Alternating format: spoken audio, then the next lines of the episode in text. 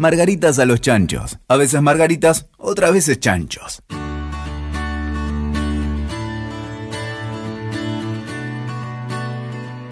Hola amigas, ¿cómo andan? Acá estamos en un nuevo episodio de Margaritas a los Chanchos con Cari Honorato y Andy Kiddo y quien les habla, Lopi, para bueno, hablar sobre lo que está pasando. Seguimos en cuarentena, sí, seguimos cada una grabando desde su casa y bueno, hoy de lo que vamos a estar hablando es de cómo se está modificando el mundo. Esta cuarentena y esta pandemia nos llegó y nos transformó tanto a nivel cultural, a nivel sistémico, a nivel de vínculos, en todos los sentidos.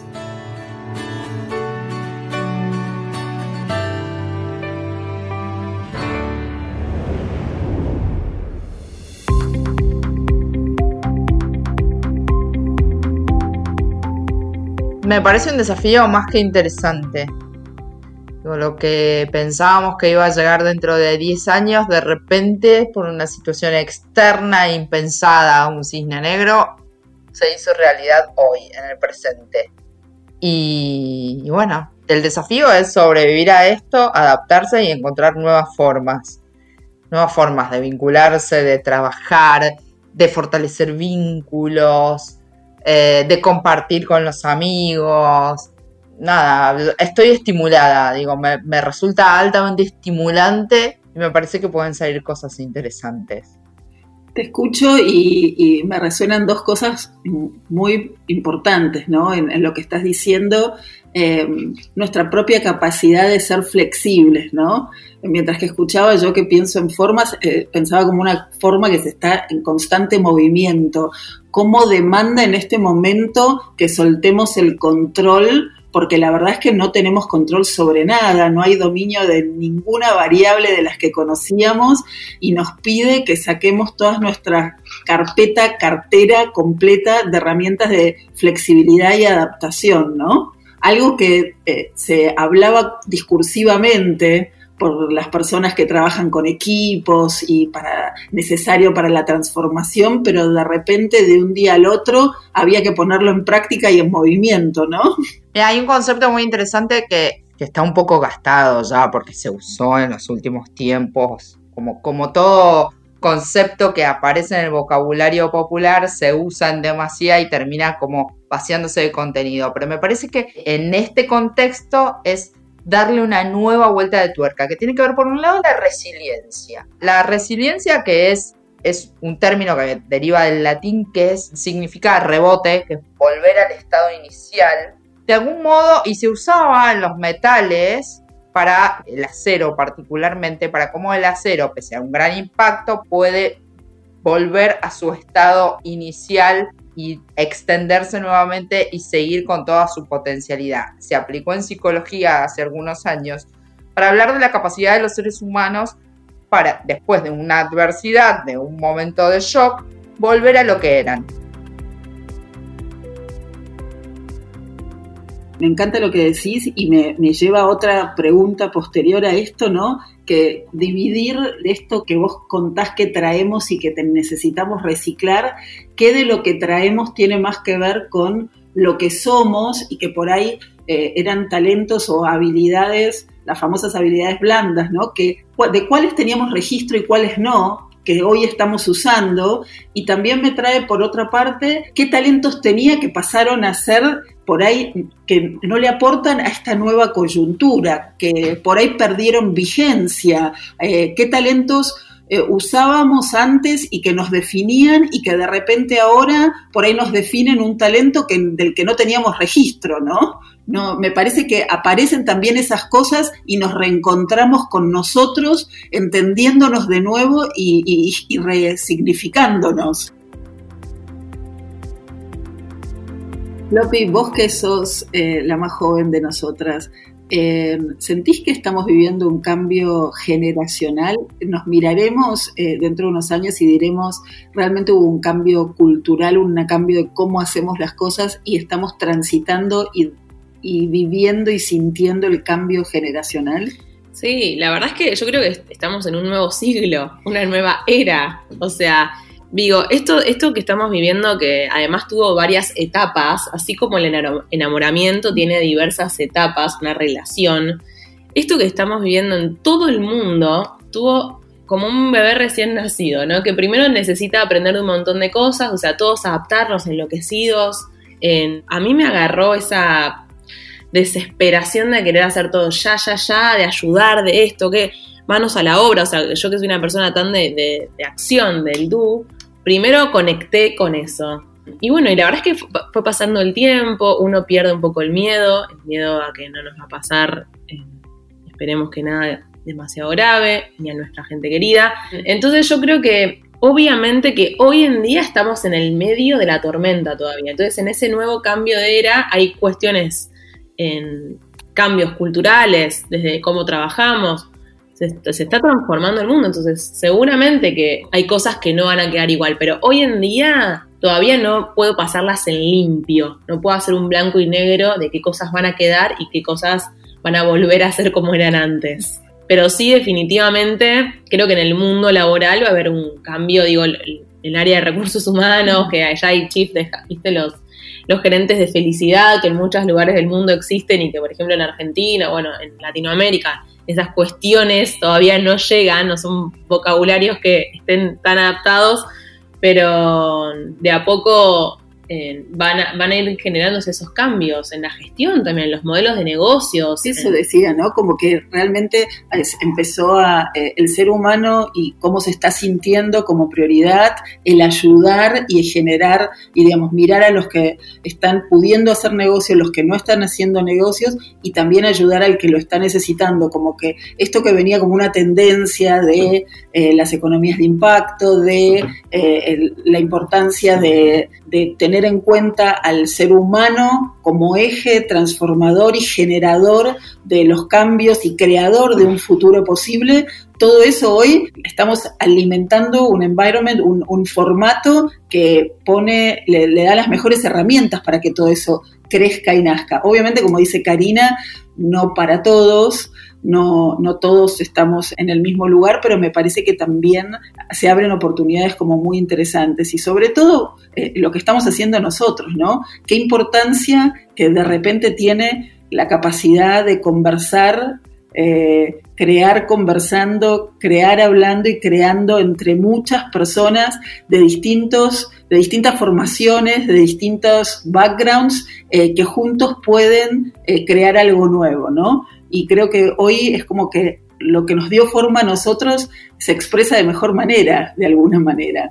Y se hace un poco más necesario también, porque bueno, claramente los negocios digitales, que había algunas plataformas y nuevos modelos de, hacer negocios, hoy ya son, o sea, no pasan, son parte del core, claro. O sea, pasan a ser como esencial en cómo se concibe un proyecto, que antes era un servicio complementario es muy interesante eso, Floppy, porque lo que me pasó en estas últimas semanas, por ejemplo, es personas que me contactaron para que los acompañara, para que los mentoreara y los acompañara en este proceso porque no sabían cómo conectarse con sus equipos. Vos tenés, por un lado, el desarrollo y la explosión absoluta de la necesidad de la tecnología y por otro lado, si no hiciste un recorrido de, conexión y de compromiso humano con tus equipos, no sabes cómo machar esos dos mundos.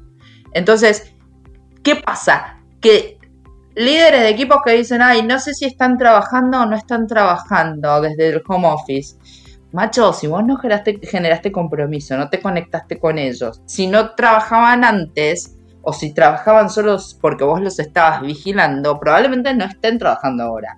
Están trabajando ahora en la medida que vos generaste ese vínculo y esa conexión con tu equipo. Entonces lo que aparece es, por un lado, la necesidad de manejar la tecnología, que para muchas industrias es nuevo, porque digo, nosotros vivimos en un metro cuadrado bastante chiquito eh, hay, muchos espacios donde el desarrollo de tecnologías hoy para poder trabajar les parece todo un mundo que se les cae encima. Y por otro lado, las habilidades que necesitan desarrollar para que esa tecnología sea una herramienta más. Pero en realidad el core está en equipos donde haya confianza, donde haya empatía, donde sepan eh, qué le está pasando al otro para poder utilizar esa herramienta, cuánto, cuánto necesita esforzarse y cuánto no. Digo, hay una necesidad de aprendizaje desde los dos ámbitos, desde lo meramente operativo, el uso de la herramienta, que hoy es la tecnología, y desde el otro lado es el aprendizaje de las nuevas habilidades que necesitan desarrollar las personas para adaptarse a un momento de crisis. Porque este claramente es un momento de, crisis. Estamos grabando el día donde el New York Times pone en su tapa que es el pico de desempleo de Estados Unidos desde la Gran Depresión. O sea, el momento crítico en cuanto a lo económico a nivel global es muy heavy. Es cómo hago para adaptarme a este momento usando las herramientas que tengo. ¿Qué desarrollo? Mi capacidad de adaptación, mi porosidad, mi empatía, mi, mi, eh, posibilidad de conectar con los demás, el aprender a pedir ayuda, el aprender a decir no sé. Digo, todo un proceso de adaptación que no es solamente personal, sino que es de las organizaciones, de los gobiernos. Digo, es todo un mundo que barajó y dio de nuevo. Y ahora, con todo esto que tenemos, ¿cómo hacemos para avanzar? Y no quedarnos estancados en el camino, porque hoy en día los creativos, digo, las personas como Andy, por ejemplo, en Margaritas, que es de las nuestras creativas que tienen como una cabeza completamente disruptiva, o sea que está todo, ella en su día a día está rompiendo con criterios, con mandatos, con lo que venga. Creo que es momento también de piensen ustedes en sus casas qué amigo, qué amiga tienen que, que piensan de una manera completamente diferente y yo creo que en este momento tenganlo cerca. Es que todos necesitamos ir a esos personajes porque son los que nos van a dar la salida por donde digo. Andy para nosotras es la mirada nueva, distinta, que no se nos ocurriría jamás y que ve un, un espacio de construcción donde nosotros vemos una pared cerrada. Entonces ese tipo de personalidades, me parece a mí, que son las que vamos a necesitar para pensar nuevas ventanas de, salida, de salida, con nuevos caminos de construcción colectiva. Y eh, es contradictorio, pero los artistas que en este momento son los que también uno está consumiendo desde su casa, está consumiendo arte, cultura, son los que por otro lado, lamentablemente, no, la industria, la economía creativa no, terminó todavía de, de armarse ese modelo de negocios, esa economía. Entonces, bueno, también es un gran desafío como para acompañar y, crear muchas, hay muchas oportunidades dentro del mundo de la cultura, ¿no? Inmenso, inmenso y, esto que vos haces de combinar la cultura con proyectos económicos y de altísimo impacto, eh, donde también los artistas van a necesitar encontrar cómo relacionarse y cómo comunicarse con este mundo que no les, no les es propio, pero que definitivamente pueden eh, colaborar y generar eh, una nueva mirada para todos los proyectos que estén en curso.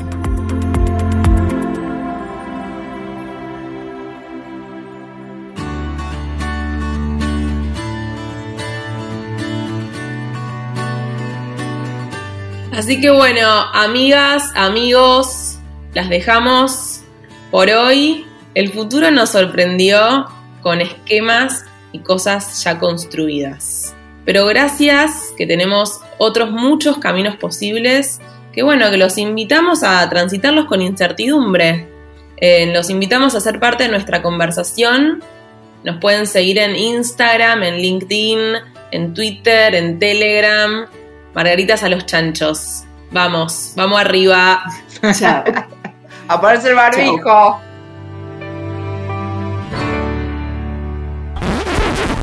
Yo estoy harta, pero harta de que la gente me dice que bien navega la cuarentena. Que toca el saxo, que lee libros, que cocina, que toca la flauta la, y que el día se pasa divino. Yo estoy harta de la gente que se queja de la cuarentena.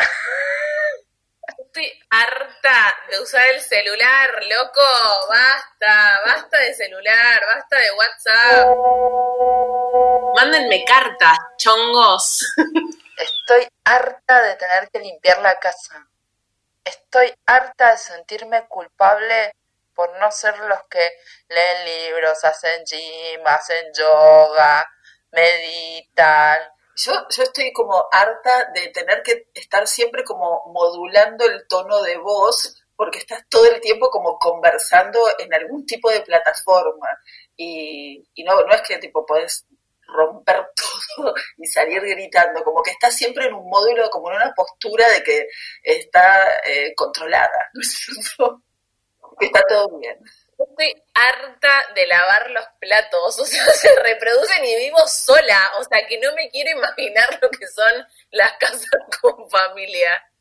Estoy harta de, voy a decir una guarrada, pero de comer en manteles arrugados. Necesito que los manteles no se arruguen. Estoy harta de ver gente cocinar cuando yo compro todo el tiempo delivery. Yo estoy harta de verme sola en el espejo. Estoy harta de ver las fotos de las reuniones en Zoom en Instagram. Yo estoy harta que me inviten a programas que se arman a la una o a las tres de la tarde para hacer cerámica, eh, o, o una clase de escritura. Andy, tenés que cambiar algunos grupos de pertenencia. Harta de que me claven el visto, loco. No se puede clavar el visto en cuarentena. Yo estoy harta que la gente pretenda que porque me manda un mensaje lo tengo que contestar en el momento. No en el momento en tres días. Harta de procrastinar todo el tiempo cosas vinculadas a la casa. Ejemplo, me vi un capítulo de Maricondo y me inspiré para ordenar el placar. Terminé solo ordenando la caja de aritos. Eso sí, dejé un quilombo alrededor que ni les digo. Yo estoy harta de andar en chancletas. Quiero poner unos tacos, pintarme la boca de rojo, ¿entendés? Y irme a bailar. Necesito joda. Estoy harta de no sentir cuál es el límite de mi cuerpo. Necesito un abrazo. Estoy harta de conocer todos los ruidos alrededor mío y que se repitan siempre los mismos. Estoy harta de hacerme la cama. Estoy harta de empezar el día y decir, hoy voy a ser positiva. Voy a ser un gran día. Yo estoy harta de la misma silla, la misma mesa, ya cambié de lugar, me, me muevo, modifico todo, pero sigue siendo la misma mesa y la misma silla. Claro, estoy harta que las interacciones sean todas sentadas. Total, boluda. Total. Por eso estamos con 500 kilos. ¿Para que me siento y empieza mi día? Ay, sí, qué embole. Estoy harta del embole, no sé. Bueno, de laburar es obvio, pero no, que esto no salga porque me quedo sin laburo. Estoy harta de los que te piden asesoramiento gratis total virtual. Yo estoy harta de no tener ningún tipo de paciencia. Bueno, pero eso no es de ahora, Floppy. Ah, yo estoy harta de hablar de cuarentena y de toda esa mierda también, ¿eh? Quiero que lo sepan. Es como que antes hablabas del tiempo y ahora hablas de cuarentena, ¿no es cierto? Cuando no tenés nada que hablar. Porque el tiempo no sabes más cómo estar. ¿Cómo es que se llaman eso? Tiene un nombre esa cosa. Esa Son son comunicaciones fáticas que solo sirven para mantener abierto el canal. Si no hay información real. En vez de la música funcional, tenés conversaciones funcionales. Exactamente.